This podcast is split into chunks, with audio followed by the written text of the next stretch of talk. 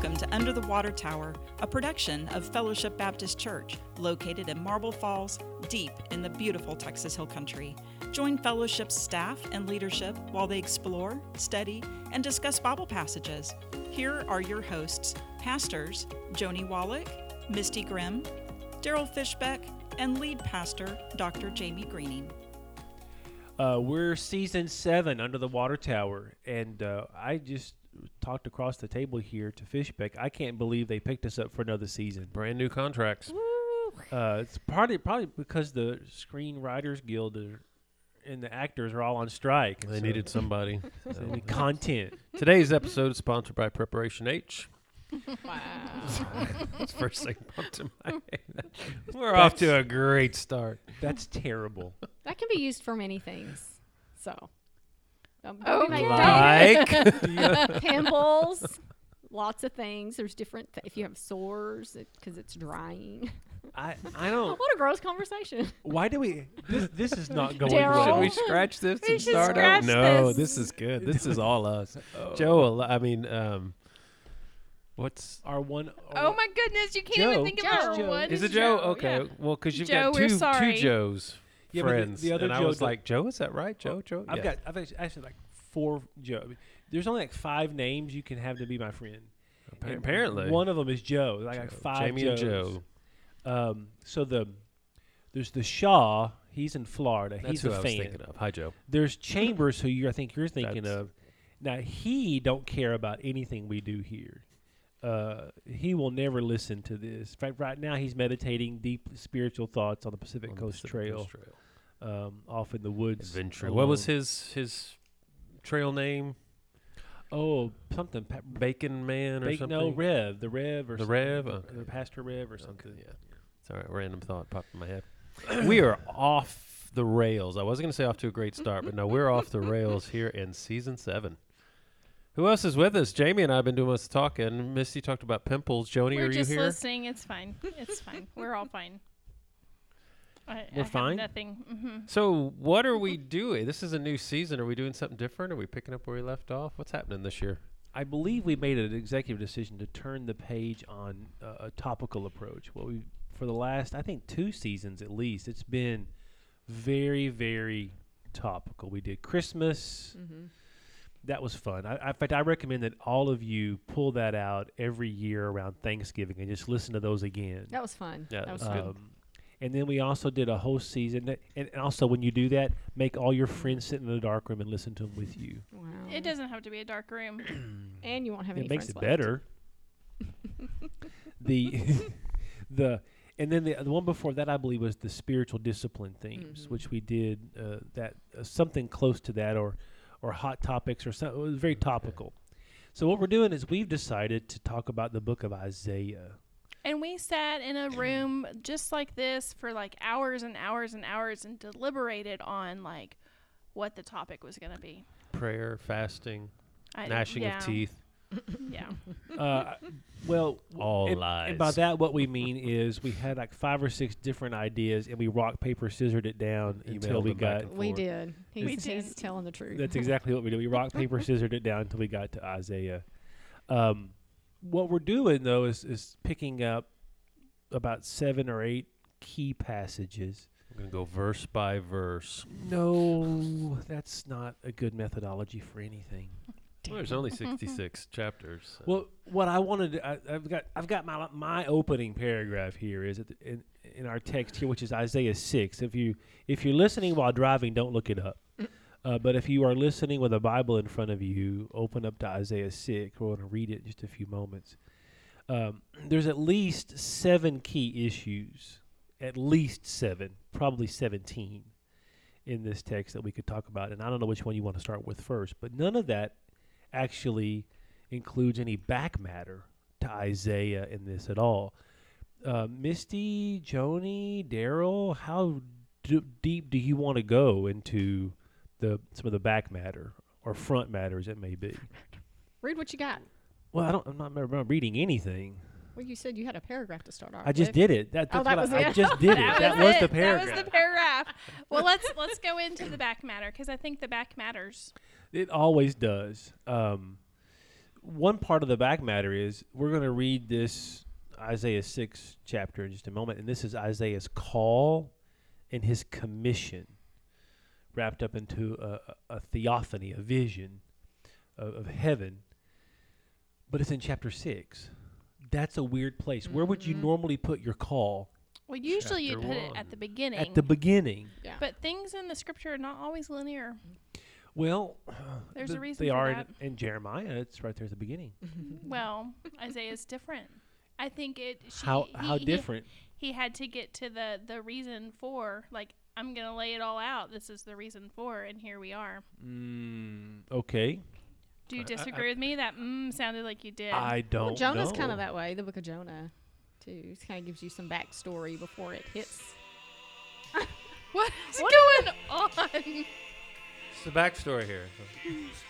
Oh my god. I figured this needs to be our soundtrack. I was going to reference this song, and, I he's thought Joni won't know it. I have no idea when what we that when, is. when we started talking about chapter six of Isaiah, that was just the song that, Wow. that came to mind. If anybody got that from that short clip, pat yourself on the back if you know what that is. and we don't own the rights to that music either. That's I'm why I not only paid sure like a two second clip of it. anybody does. But we will give actually. them credit. So, where I was going Okay, go. is before music came from nowhere. Maybe it is because he builds up to it. I mean, chapter one is the huge um, accusation, this this rant and rave about you're so horrible and you're so terrible, and has that great line, "Come, let us reason. Though your sins be as scarlet, they may be as white as Ken Medema. snow." Sorry, another song reference. What? Another song reference. Blind Ken Medema. Come, let us reason. It's an old hymn, Yeah, but he wrote a song too. I but think. it's, it's a really old hymn. maybe he wrote it. He's not that old. He's in his seventies. but it's an old hymn. Keep, and, keep and it- talking. and it's based on the Bible. Power of Google. I believe it's Isaiah one eighteen. I believe is the exact. Anyway, was really old. uh, Ken Medema didn't read it. Isaiah wrote it. It Uh, really, really old. Isaiah didn't write the music version. How do you know? Yeah, exactly. How do you know? Maybe. David wrote it. Um, but that gets us to the the whole composition of Isaiah in general. And I, I don't want to spend a whole lot of time in the individual podcasts on this, but I do think it'd be wise for us to spend some time here with Isaiah's call because this is about an individual named Isaiah who writes in the first person. Because who who shall I send? Here I am, send me. It's first person. I saw the Lord. A lot of Isaiah is not first person. A lot of it is third person. Um, a lot of it is uh, the Lord's voice talking to people, uh, and it's sometimes just one seemingly disconnected oracle after another that don't always fit. So one of the big key issues is: do we have one person Isaiah who writes all these? Are you guys familiar with the multiple Isaiah motif? Fishbeck. In in my um, um, hours of study and preparation for today's podcast, I do remember reading something about that. What did it say? It said Isaiah may not have written the whole thing. Or do you have multiple Isaiahs? I did not pick up that part. Um, that that's another idea. Joni, you're you're shaking your head. Just that there's three parts and they're pretty different. Well, sometimes they say three parts. Some take a three Isaiah approach, and some take a two Isaiah approach. Um, I'm more of a two Isaiah approach, one through thirty nine, then forty through sixty six. Um, however, if I get to heaven and discover no, there was one guy Isaiah who did it all, I'm Okay. fine with that. I'm perfectly fine with that. I got no dog in the hunt. It's just the Isaiah scroll's really big, and there's lots of material and it, it's not always necessarily in the same tone or feel.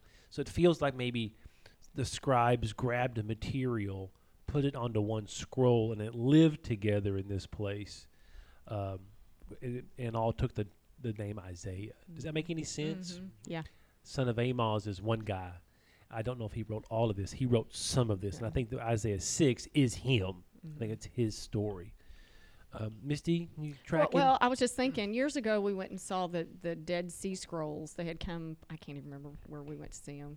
Isn't that a great exhibit? Yeah, it was it was amazing. I and saw so it in as Seattle. you say that, um, that makes sense. That it's you know they took and gra- and then kind of composed it all together, so you're not real sure. they had the replica a- for the Great Isaiah Scroll, a part of that exhibit, because the real thing never never leaves Yeah. the museum. But it's Yeah. it's quite impressive. It was very cool. Yeah. um, quite impressive.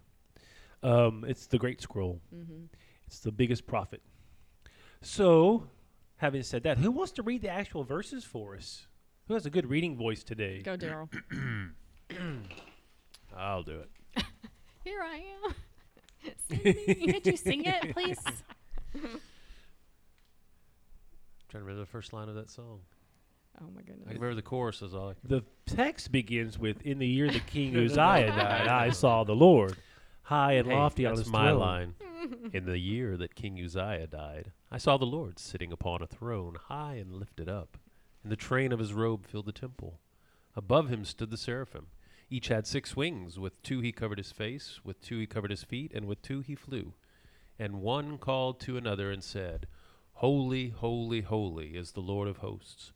The whole earth is full of his glory. And the foundations of the thresholds shook at the voice of him who called, and the house was filled with smoke.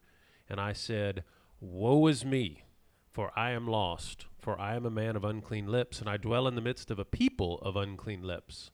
For my eyes have seen the King, the Lord of hosts.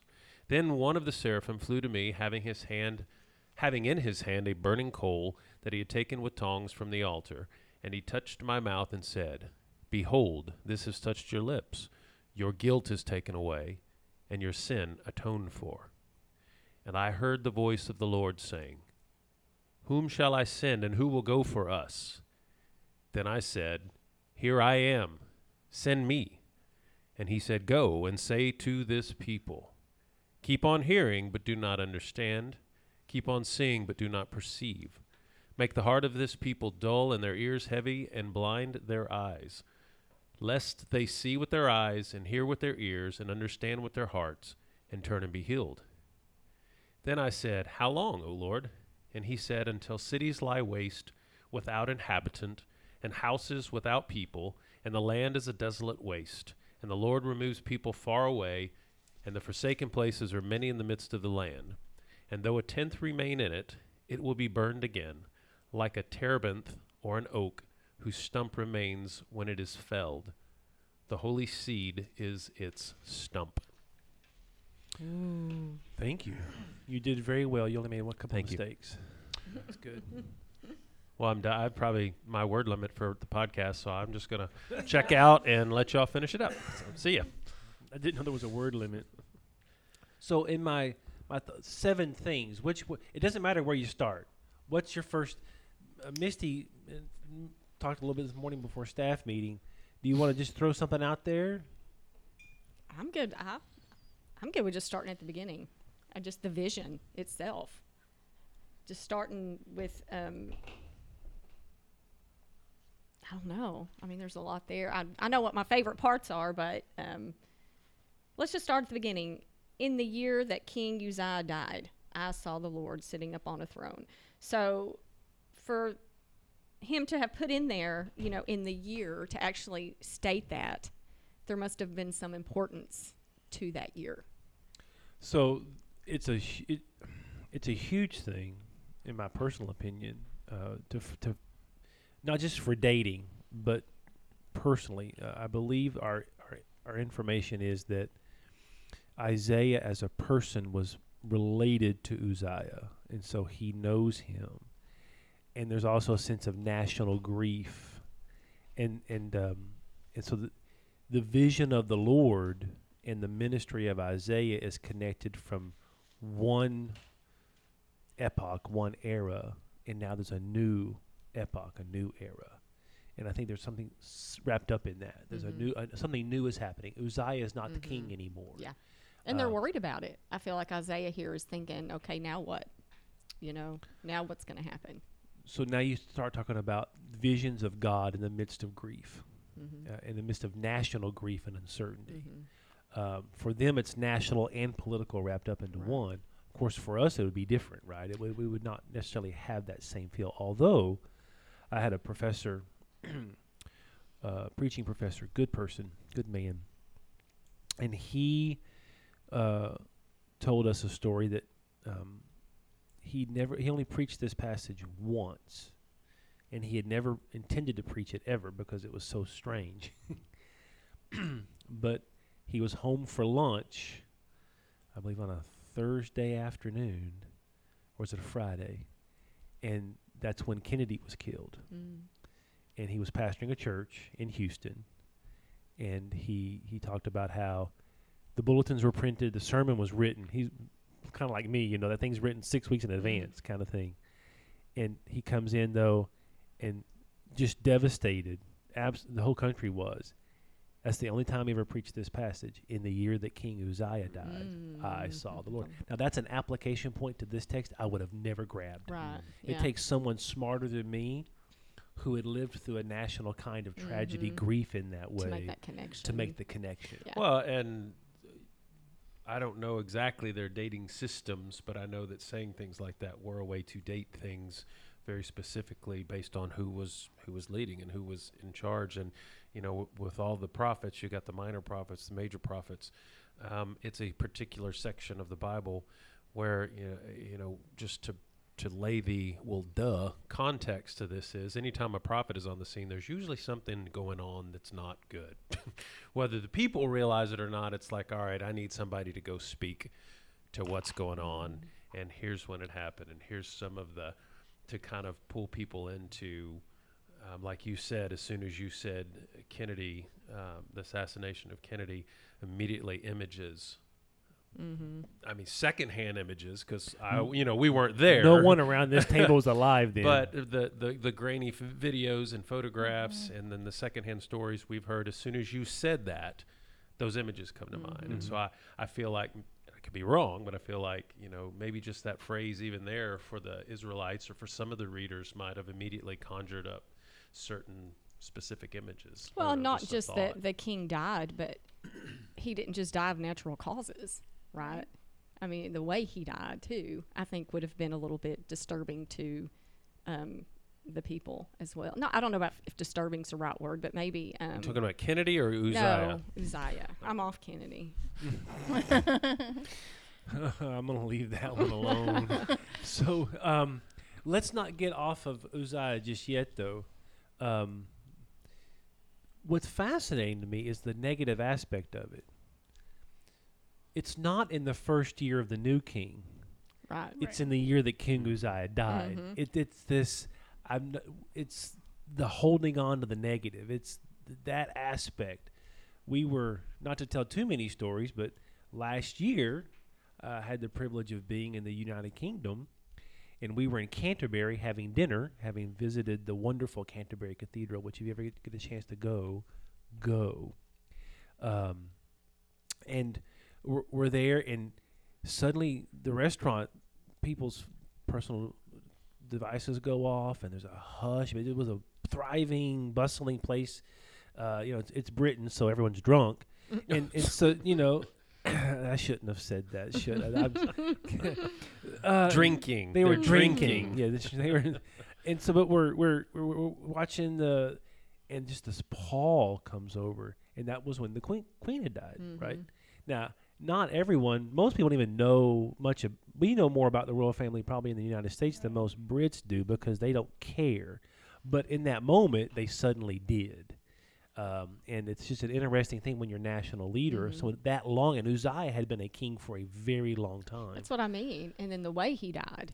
yeah. and know. they had asked for a king. This was something they had asked for, and they they loved him. You know, they loved Solomon, but then you know this is this was you know next best pick, I guess. But um, Uzziah was thought of as a good king for the Mhm. most part. but um, so they they wanted someone to rule over them. So the absence of that was they're not only grieving Uzziah, but they're also grieving the absence of having someone to rule over them, thinking that that was going to be the better solution. I think it's, it's- could be something to do that. So, are you off of Kennedy on Uzziah? Tell us all about Uzziah's death.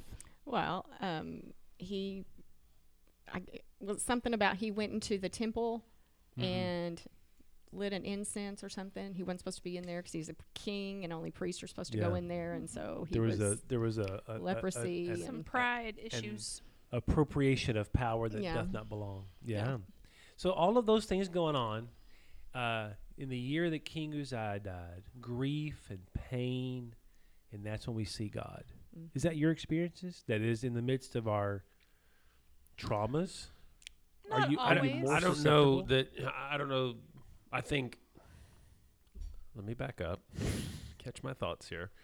I think that's definitely when we tend to be more. I think you were about to say the word susceptible, or more open, or vulnerable, or maybe still enough to see and look beyond ourselves. I think, and that's what I, my point I was making about the prophets earlier, is the prophets don't come along in the Bible and say, we were it was monday january 31st the sun was shining and everybody was happy and life was good.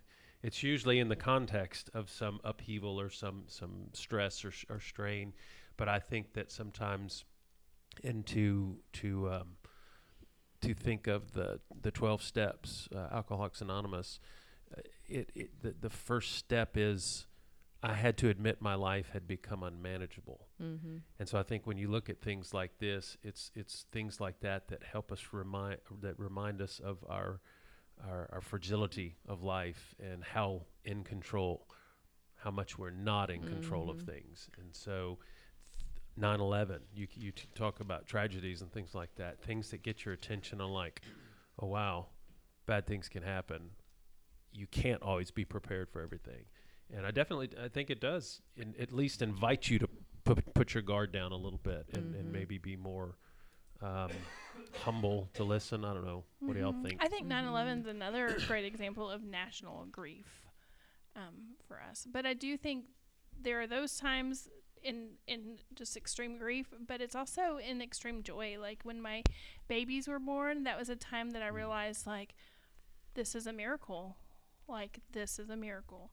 And just realizing how big God is. So extreme grief for America after 9/11. I agree. But then we went through the grief cycle and we got stuck in anger and we haven't come out. Mm-hmm. I'd agree. Yeah. that was a real problem. What they did, what ancient Israel did, was they went through that grief cycle and they went full bore into um, denial, Mm-hmm. Mm-hmm. and that and they never got not until the exile, Mm-hmm. Mm-hmm. Right. in my personal opinion. Yeah. Um, so yeah, that's fascinating. The and that's when you see God. And what did they see? What did he see? This is what Misty Mm. likes. This is my favorite part. The well, sitting on the throne. First, he it mentions the Lord sitting upon a throne, high and lifted up. So that's the first thing. What do you think he saw? I saw the Lord. What did he see? See. Oh my God. Thank you, Daryl. All right, I have to just interject. Dallas Holm, s- 70s, 80s Christian musician, had a really, really, really, really popular song back then called I Saw the Lord. And I think it's based on part of this. And it Mm. says, I saw the Lord. He was high and lifted up and rightfully adored. So he's trying to paint a picture of, of I would think, of this, this scene and that. So that's just, sorry, that's what came to mind. I think note. it's interesting that he says I saw the Lord because you know like there's no images of him. So so what would that mean? And he doesn't tell us what he looked like. right. Mhm. But Like, you know, I saw the Lord. Was You it- what did you see? was I it a cloud? saw Was it a it. face? Was it a you know- light? I just I think he a saw light? bright light. You know, but it, it in the train bright. of his robe though, like a Filled the light temple. light with a robe. Yeah. So the Lord's wearing a robe. Mm-hmm. He's a globe with a robe. With the robe. I like that. That'll preach. A globe. yes, there's much more um, description going into what was around him than than what he actually Mhm. looked Exactly, like. which is exactly what Yeah. you get in the book of Revelation as well. when you Right, start right. translating those those scenes in the throne room of heaven, Mm-hmm. almost nothing's spent on what God looks like. It's all spent on What's going the, on around the you. floor Yeah. and the stuff and the stuff in the Mhm. sky and the beasties. That's I think though that's probably for our own protection, so that we don't worship what he looks like, but we worship who he is. Do you not feel it that way? I feel like if we knew what he would look, what he looked like, we would be tempted to put, uh, make images all over the place, just because like well, we do that already. Yeah, that's already. right, right, Hmm. because we're pretending. Maybe, but he said, "I saw the Lord." I don't know if he saw light. I think if he saw bright lights, he'd tell us. I don't know. But he saw the Lord. Now, and he's in the throne room of heaven. Did Isaiah go there, or is this the temple? Right. It's hard to Mhm. know by hard to reading the know. text. Mhm. Yeah. is Isaiah in the temple and he sees one of those those moments that where the holy of holies would be suddenly he can see God's presence there Well, when he says his way. robe filled the, the temple, I mean, you can almost uh, picture that more than his robe filling all of heaven. You know what I mean? It kind of Right. brings that imagery to a specific place. So is he is he in the temple in Jerusalem or in the temple in the heavens? So did did the Lord let him see? Heaven, I'm going to say heavens. Because I've never. Does it matter? I think it kind of does. It kind of does because it matters whether or not what Isaiah is allowed to see is what was always happening on the throne seat of the Mhm. Ark of the Covenant, Yeah. where God Mhm. indwelled. Mhm. Just humans didn't get a chance to see that because it was hidden from their eyes. Shekinah. And in this Mhm. moment, Isaiah is able to see the world around him as it physically is, even though he can't see it all the time. hmm That's one thing. Yeah. Isaiah being taken into heaven and seeing the heavenly realms, the heavenly throne, that's different. hmm So who moved, or did anybody Mhm. move? But later he says the whole earth is filled of his glory. So I almost feel like it's an earthly experience. Okay, I kind of like the vagueness of it. I think it was Eugene. I Peterson- cannot believe that you have decided that vagueness and ambiguity is your route. That's usually my line, so it's whatever. I have no idea what you're saying. I resemble that remark. Resemble. Um, in in Eugene Peterson's, in I, l- I love his little in the message translation. He's got these little brief intros to each book in the Bible. I just love them. And in there, he calls um, Isaiah the supreme p- poet prophet to Mm. come out of the Hebrew people. And I will probably look at this more in a minute, but uh, I think here in this first first chapter, a lot, or really in Isaiah, a lot of what he's doing is he's painting a picture of God's holiness, Mhm. um, holy, holy, holy, but his his uniqueness, his set apartness, and so it's almost like, in my mind, where it happened could be we could get st- we could stumble over the Yeah. details of where it happened as opposed to that's not the point. The point is I saw God, and here's a little bit of what I saw. But what it did is it changed me and it impacted me in a, in a great way. And here's how I responded to it. And, and so I kind of like that it's And maybe that's why we don't get. I don't like that you brought in Eugene Peterson against me. It's not against you in any way. There's nothing against. attacked. I'm I feel targeted I'm just expressing because I thought. Eugene Peterson's a stud, and I agree with him. But I, I I'm not going to give this up. I think it does matter. I'll tell you why in a minute. But I cut off Joni. No, I'm ready for the why. I'm not saying it doesn't Let's- matter. I'm saying I can appreciate not knowing. I guess. Well, here's why I think it matters. I believe that when we come into worship the Lord here, our our our, our church here, our humble sanctuary, which is nothing near as grand as the Temple of Solomon, which is where they would have been. I believe that in that situation, though our eyes don't see it, I believe that there is a spiritual dynamic at play happening similar to what Isaiah saw. I think that he just was able to see what was always there. Mhm. And it, um, our worship is best when we allow our mind and our imagination to break through the Mhm. materialism of the moment what Mhm. we're wearing what we're looking like what the temperature is what the the the key it is in or, and you're able to move forward and see that what we really are we are engaged in supernatural activity surrounded by supernatural beings Mhm. in front of the one true God Yeah. and to me that's a different than you individually having an experience where you go up Mhm. into heaven. I think that's that's something different. Well, it I'll- talks about. Oh, go, Go ahead. ahead. No, you go ahead. I was just going to say later when he talks about the altar, how when, when the um, seraphim take Mhm. the you know coal and the altar, and so I can see, I can see that also what you're talking So about. So the seraphim then would, are always in the such temple. Yeah. Mm-hmm. One say and I who's can. the altar for? The altar's for us, right? The throne is for him. The altar is for us. I'm gonna ride the fence some more here because I could see it like being all of the above, whereas I think it's Dallas. Dallas, just let me, let me. There's some serious eye rolling going on for those. He listening. rolled his whole head. I think he hurt his neck His on whole that one. body. His whole body rolled. I think it was Dallas Willard who really. You're the problem with America today. You just can't make a decision. I think that he made the point of the king using the term the kingdom of heaven. A lot of times we think of that as this place in the sky somewhere, but Dallas Willard talks about it's like it's the thing that's closer than our breath.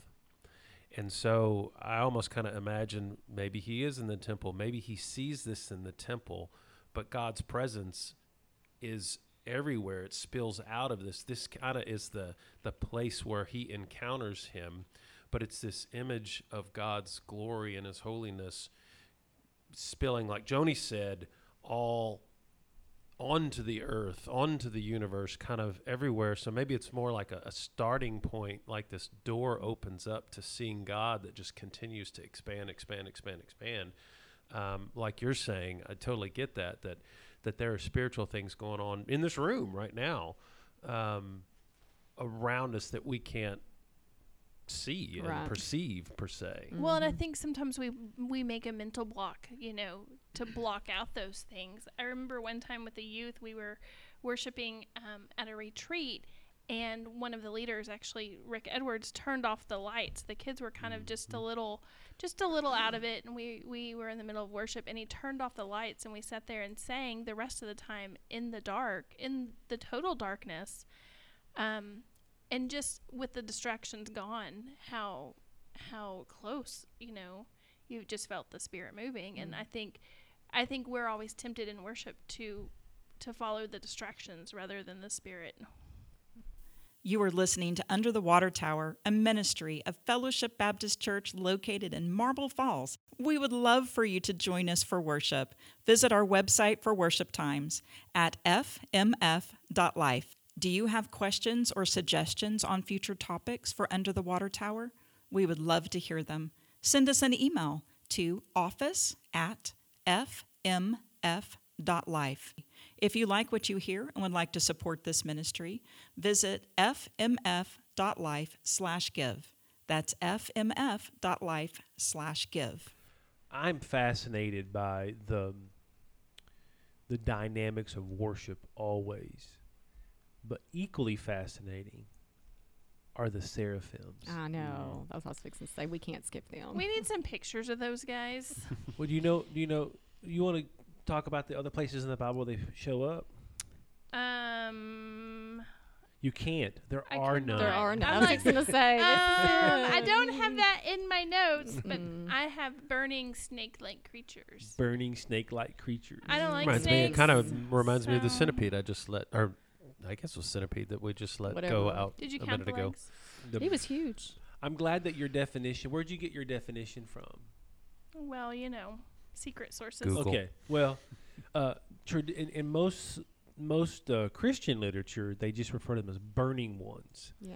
Gesenius referred to them as honored ones. Uh, he thought the word seraph connected to there.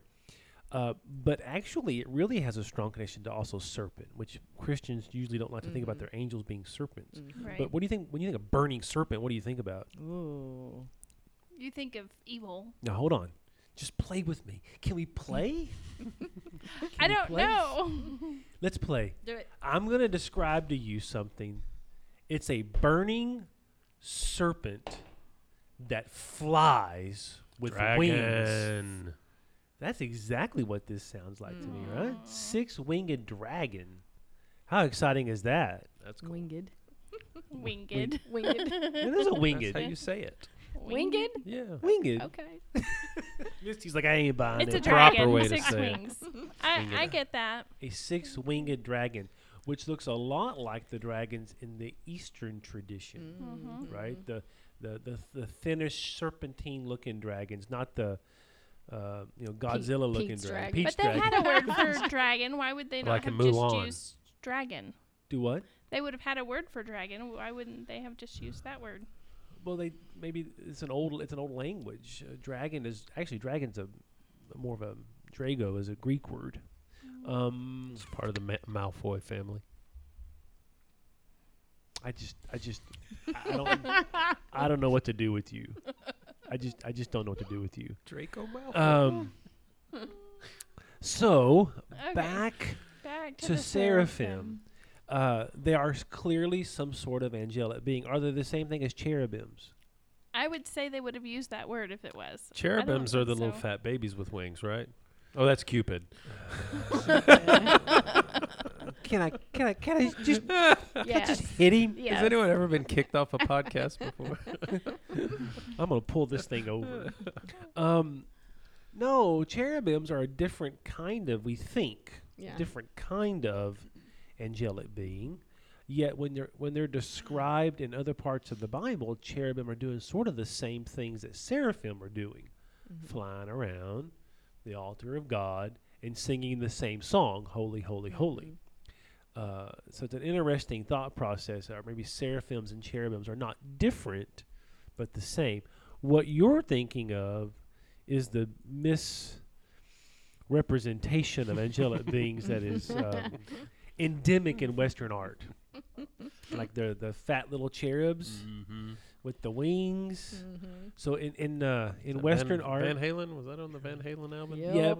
Yeah, Probably holding a donut. no, They should be though. it's a pack of Marlboros. Yeah, I was gonna say. Uh, Cigarettes. I'm that's my generation. Love that album.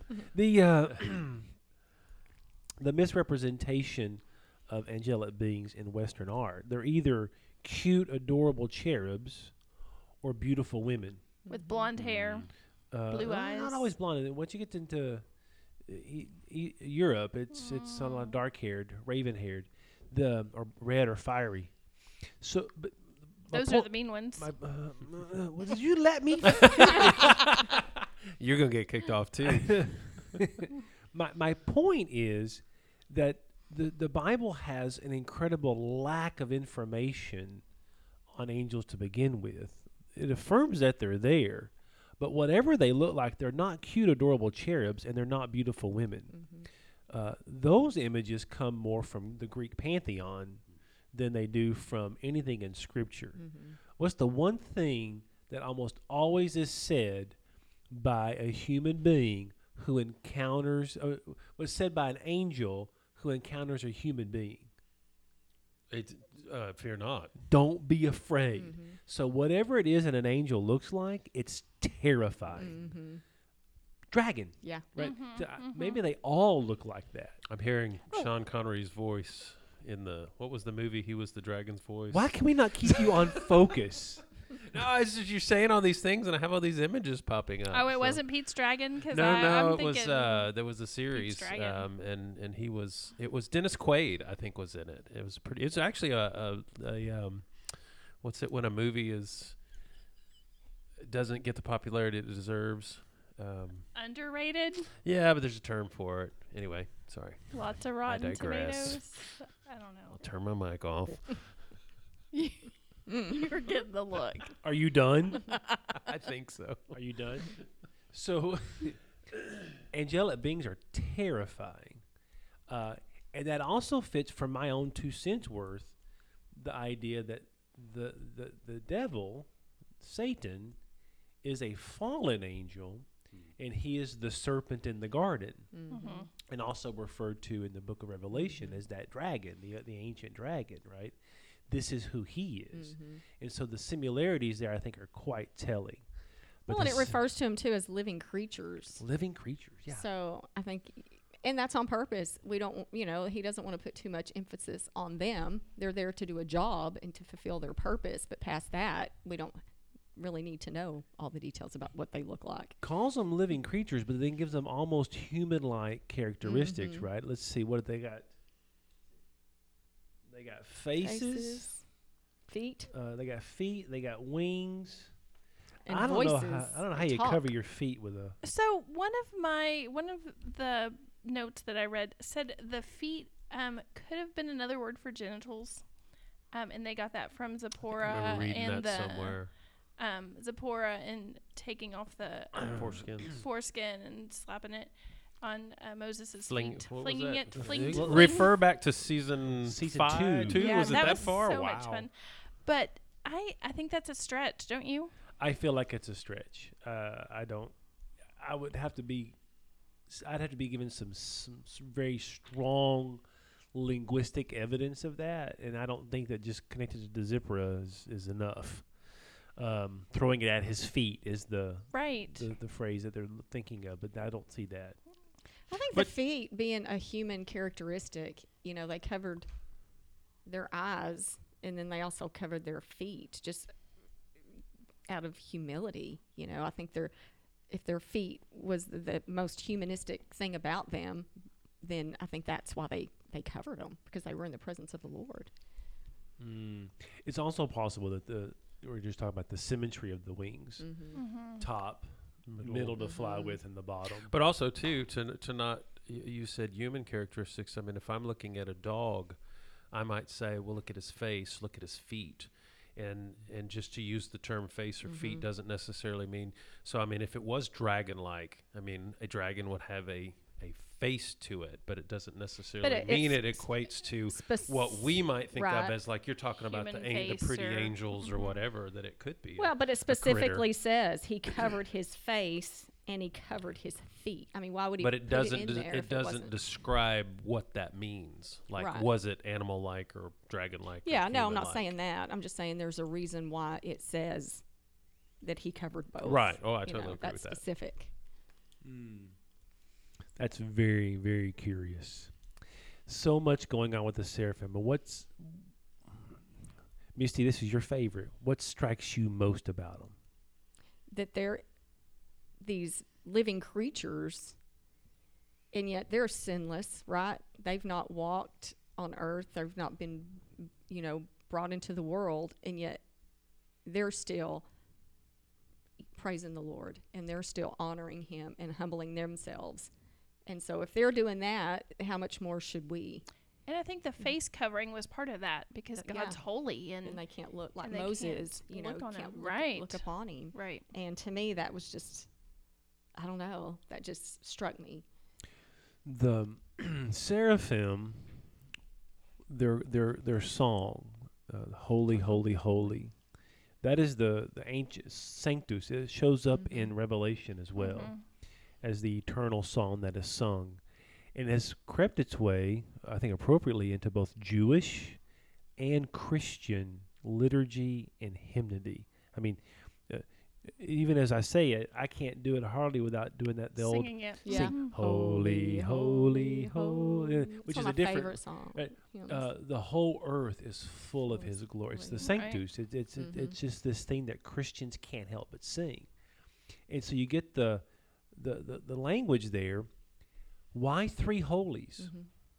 Because they Father, uh, Son, my Holy okay here's Spirit. my my upbringing of where that was i was always taught this so you can tell me if i'm right or wrong or it was it was more of the baptist um, warped teaching but is that in their language You're setting yourself up for failure. Let me tell you what I think, and that was And brought then up in you- no, I'm going Baptist to tell you Warped what teaching. I understand, but I'm learning as an adult. There were a lot of things I was told as a child that were kind of like not that great, but they didn't have have. you made a list. uh, they just kind of pop in my head as the trauma kicks in. So.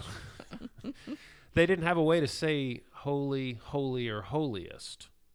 Therefore, they repeated word to emphasize, like that was good, that was good, good, that was good, good, good, Mm-hmm. and so that was it was a way to emphasize something. How far off am I? That's that's accurate linguistically, but you still could say holy is the Lord. The earth is full of His glory. didn't need to say the you three. don't need to say the three. Um, the there's lots of ideas here on this because who are they talking to? The Lord. Are you sure? Check the text. The Lord.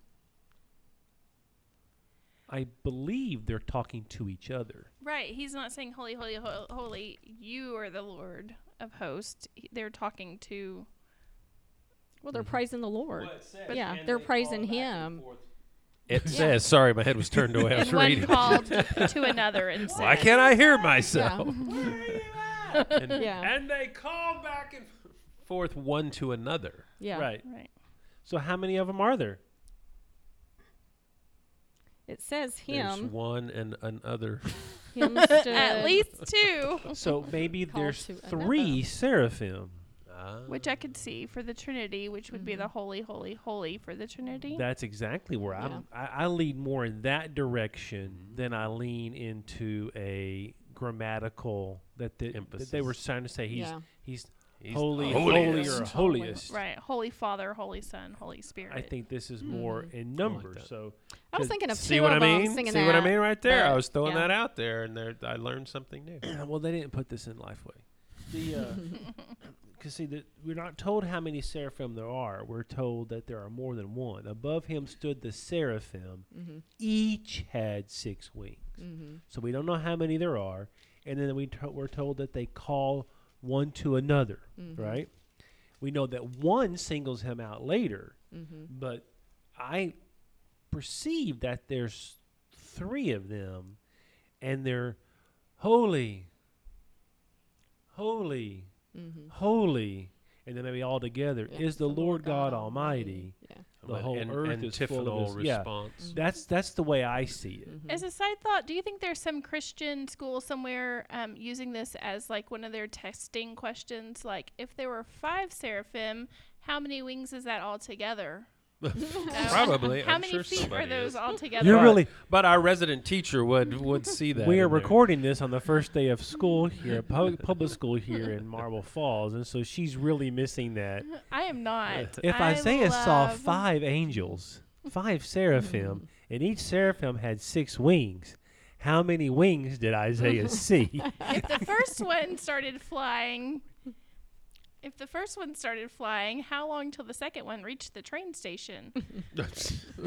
well, that's another. one was subject. flying at 20 miles an hour, and the other one. Oh dear. okay, sorry, derailed. Uh, so Yeah. we see what Isaiah Isaiah sees, right? And then we s we see what he hears, and then it's it talks about the foundations. But do we hear what he hears? He yeah hears. But do we hear it? Do And it- we do we hear the holy, holy, holy is the Lord God Almighty? Does Isaiah hear the it? wh- whole earth is full of His glory. Is that your You're saying question? us as the reader? Yeah, can, us can as we the reader. actually hear it? the reader? This, yes. the, the, Isaiah has broken his. He breaks his story up to give us this little liturgy. hmm It's meant for us to meditate on and dwell on. Right. Can you hear it? Yes. You're supposed. Can I? You're right. I know where you're going with Mm-hmm. this. You're perfectly. You're brilliant, Misty. Okay. All of Let's the not get carried senses. Well, she is. All the senses are engaged in this. Right. He sees the Lord, Mhm. and then he sees the seraphim. He hears the song. The building shakes, and then he feels the altar uh, Mhm. cold on his mouth. Mhm. It's all in for Mhm. him. Literal. I Lit- mean, that's a- literally. literally. Yeah, he's feeling this and so- experiencing it. So again, I think this is one of the most primary passages for worship in all the Bible. When we worship the Lord, Mhm. do we We- engage in the same way with Mhm. all the senses? Do we see the Lord? Well, h- how do you see the Lord? Mhm. Well, use your imagination or look around at other people and see the face of Jesus Mhm. in the people you're standing beside. Mhm. Do you hear the words? Could, could you just stop and he- holy, holy, holy is the Lord God Almighty. Some parts of the earth inhabit a little bit of his glory. No. The whole earth is filled with his glory. He wants you to sit on that that for a long time. Mhm. And I, I, I th- um, something either back from my college classes or maybe early on in ministry, I heard at a conference or whatever. eh, I believe, if I'm wrong, correct me. It was. we um, will. It was. I either read it or I remember it as being is being attributed to, to, to Kierkegaard, if I'm saying that properly. Um, but it had to do with corporate worship, and it said we become a culture, and this was probably back in the '90s, even realizing this, but a culture that church is you you see the congregants as the audience with the ministers or the worship leaders as the performers on the stage. And he was like no that's not what it is. It's it's you say god is the audience i guess. The the crowd the worshipers are are the participants the actors the whatever you want to call it and the people on the platform are the prompters from behind the curtains trying to help them see god. And i think we if that explanation made sense we, we definitely live in a culture where church is a non-participatory i'm going to watch what those people on the platform do and maybe engage with it whether the idea of seeing god is even crosses their mind or not You've just opened up a box. You may not know the box that you've just opened up, but it is a box. Which part of the box do you want to live in? Do you want to go to Kierkegaard? Just go for it I bel if you were in the '90s at this conference, I would almost guarantee you that is a part of the Fred Craddock preaching concept that came out of his book Overhearing the Gospel, because that's a part of what he writes in there. Is this idea that he borrows from Kierkegaard that we we do worship at church. He's mostly about preaching because he's a preaching guy. We do worship at church. We are not overtly like reducing the knowing God into four or five PowerPoint lines or uh, here the classic Baptist. Here's your sinner's prayer. Hmm. He says instead, what we do is we are talking about the mysteries of God, and people actually overhear us. Hmm. And as a part of that overhearing, overhearing our worship of God, and in that concept of that, they're pulled in by the Holy Spirit. We've written the Holy Spirit out of it hmm. by our rhetoric and didactic. That's that may be w- that's one part of the box you opened. The other part of the box you opened is the concept of where we're at today, which I think one of the reasons why church attendance is plummeting, and not in our church. For those of you listening, we're doing really well. I think really well, but uh, people are ha- all over the country are wringing their hands every day. Denominational leaders, especially, over the lack of people coming to church. It's it's it's, it's actually fallen off dramatically. They thought it was COVID, but COVID's pretty much over, and a lot haven't come back yet. And I think part of the reason is is there's no transcendent mystery present. We've packaged God into um, something that I can understand, something I can comprehend. life S- application right. It's it's how to do this something better, and and and, and people can get that from YouTube. mm-hmm. Uh, We you cannot out YouTube YouTube, and you cannot out sing uh, the Grammys, and you cannot out act Hollywood. You're not going to be able to perform the entertainment better than somebody else. So they're just going to go somewhere else where they can get it better. TikTok's far more entertaining Mm-hmm. than church. And so if you're looking for entertainment, that's a much better way to spend Sunday morning because you can do it in your pajamas. Uh, what we offer at church though is something that can, if we do it right, cannot be found anywhere else. Yep, And that is the holy, holy, holy is the Lord God Almighty. The whole earth is filled with his glory. I think that's the box you're opening. Mm. Yep, I agree. And Well, it is. Oh, sorry. Go ahead. Sorry, ladies. I I really Well, and it just monopolized the time to there. add to that, you know, when it talks about, you know, uh, the Lord sitting up on a throne high and lifted up, you know, people don't want to see the that throne um, specifically for the Lord. They want to make thrones for themselves, you know, and lift themselves up, invite God into their plans, right, and do it their way instead of, you know, exalting Him the way we're supposed Make to. my help me Ooh, make my good. life Yeah. work better. Well, when as I go back to the 12 steps again, um, I realized my life was unmanageable. And I think of Isaiah here. He sees this vision, he hears these things, and he's like awestruck. sure. And what's his first response? Whoa, Whoa, I is am not worthy to be experiencing this right now. Let's go there in a minute, but Yeah. let's let's finish that because you get both of you ladies open your mouth at the exact same time. Mm-hmm. I was just going to talk about the um, when we think about the age and the access to media that students or that adults have now that there's not a lot of mystery with life they always think they can figure something out um, even there's just not a lot of mystery so I, I feel like that when people realize like there is still a mystery with god like that it's still that's still active that you know that's important i don't know it's can we cut all that out It's a I don't vital. know. It's vital. Anything else on Isn't? Seraphim? That was all just on Seraphim. I love it. I love it. So how does this relate to Revelations 4 8, where it talks about the four creatures, Right. So i again, it's it's it doesn't say the word seraphim, right? Mhm. but they do the Did it say same things. They have different faces though, like a lion and an eagle. They do. Maybe they're different names of different kinds of seraphim. We don't know. Th- that's one of my pet peeves. Or angelologist who I've got a book in here that I brought in. S- s- It spends all its time It's a pile of categorizing books. I do have. I have I've looked at none of them. Not. I looked at them before I came in Mm. here, though. Um, but this book, I read it years ago. It, it takes all the little disparate information you have in the Bible and seeks to categorize the angels by like like you would a, a sergeant first class Uh, or petty officer or um, lieutenant, lieutenant commander. You know all these different kinds of things. Ensign. uh, You're gonna line these angels up by rank and power as if we know. I'm about to say, yeah. Right. It's still that's still the same as we tried to do. and how know, different are figure these? It all I, out. I just Mhm. don't know. I, I know that they're spiritual beings. I fully affirm that there are spiritual Mhm. beings. I have encountered spiritual Mhm. beings. Um, but I will tell you that if you think you know what's going on, you, You are an don't. idiot. Unless you have specific insight from God, unless God has given you something specific, we, we're not But that's what they say.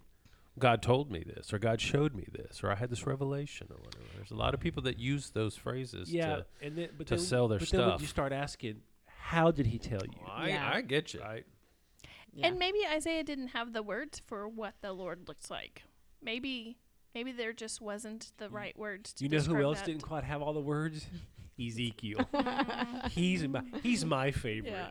Ezekiel chapter one. Whatever he saw, It's like, he was like, I can't- Well, I mean, I think that should be the way it is. I mean, it's like I don't have the language, the words to describe what I'm seeing. well, can you imagine? You just try to put yourself into this. Um, I don't even know what you call it. I mean, you just try to of put thing. yourself there and ima- you can't even imagine what what it's like or what you would do or what you would feel like. There, no, there's no way. There's no way to know. there's no way to know. This concludes part one of episode one of season seven on our opening discussion of Isaiah. We decided during our break that we were going to go ahead and break this first uh, first episode up into two parts. So we'll re- we will release them together. So you should be able to just carry on from this one right into part two. But just wanted to give you a heads up of that's what happened. So check out part two. Thanks so much for listening to Under the Water Tower, a podcast dedicated to honest discussion of the Bible. To donate to this ministry, just go to fmf.life slash give. That's fmf.life slash give. Just a reminder to subscribe to Under the Water Tower on Apple Podcast and Spotify. That way you'll never miss an episode. Help us to spread the word about our podcast by talking about it and sharing it on your social media.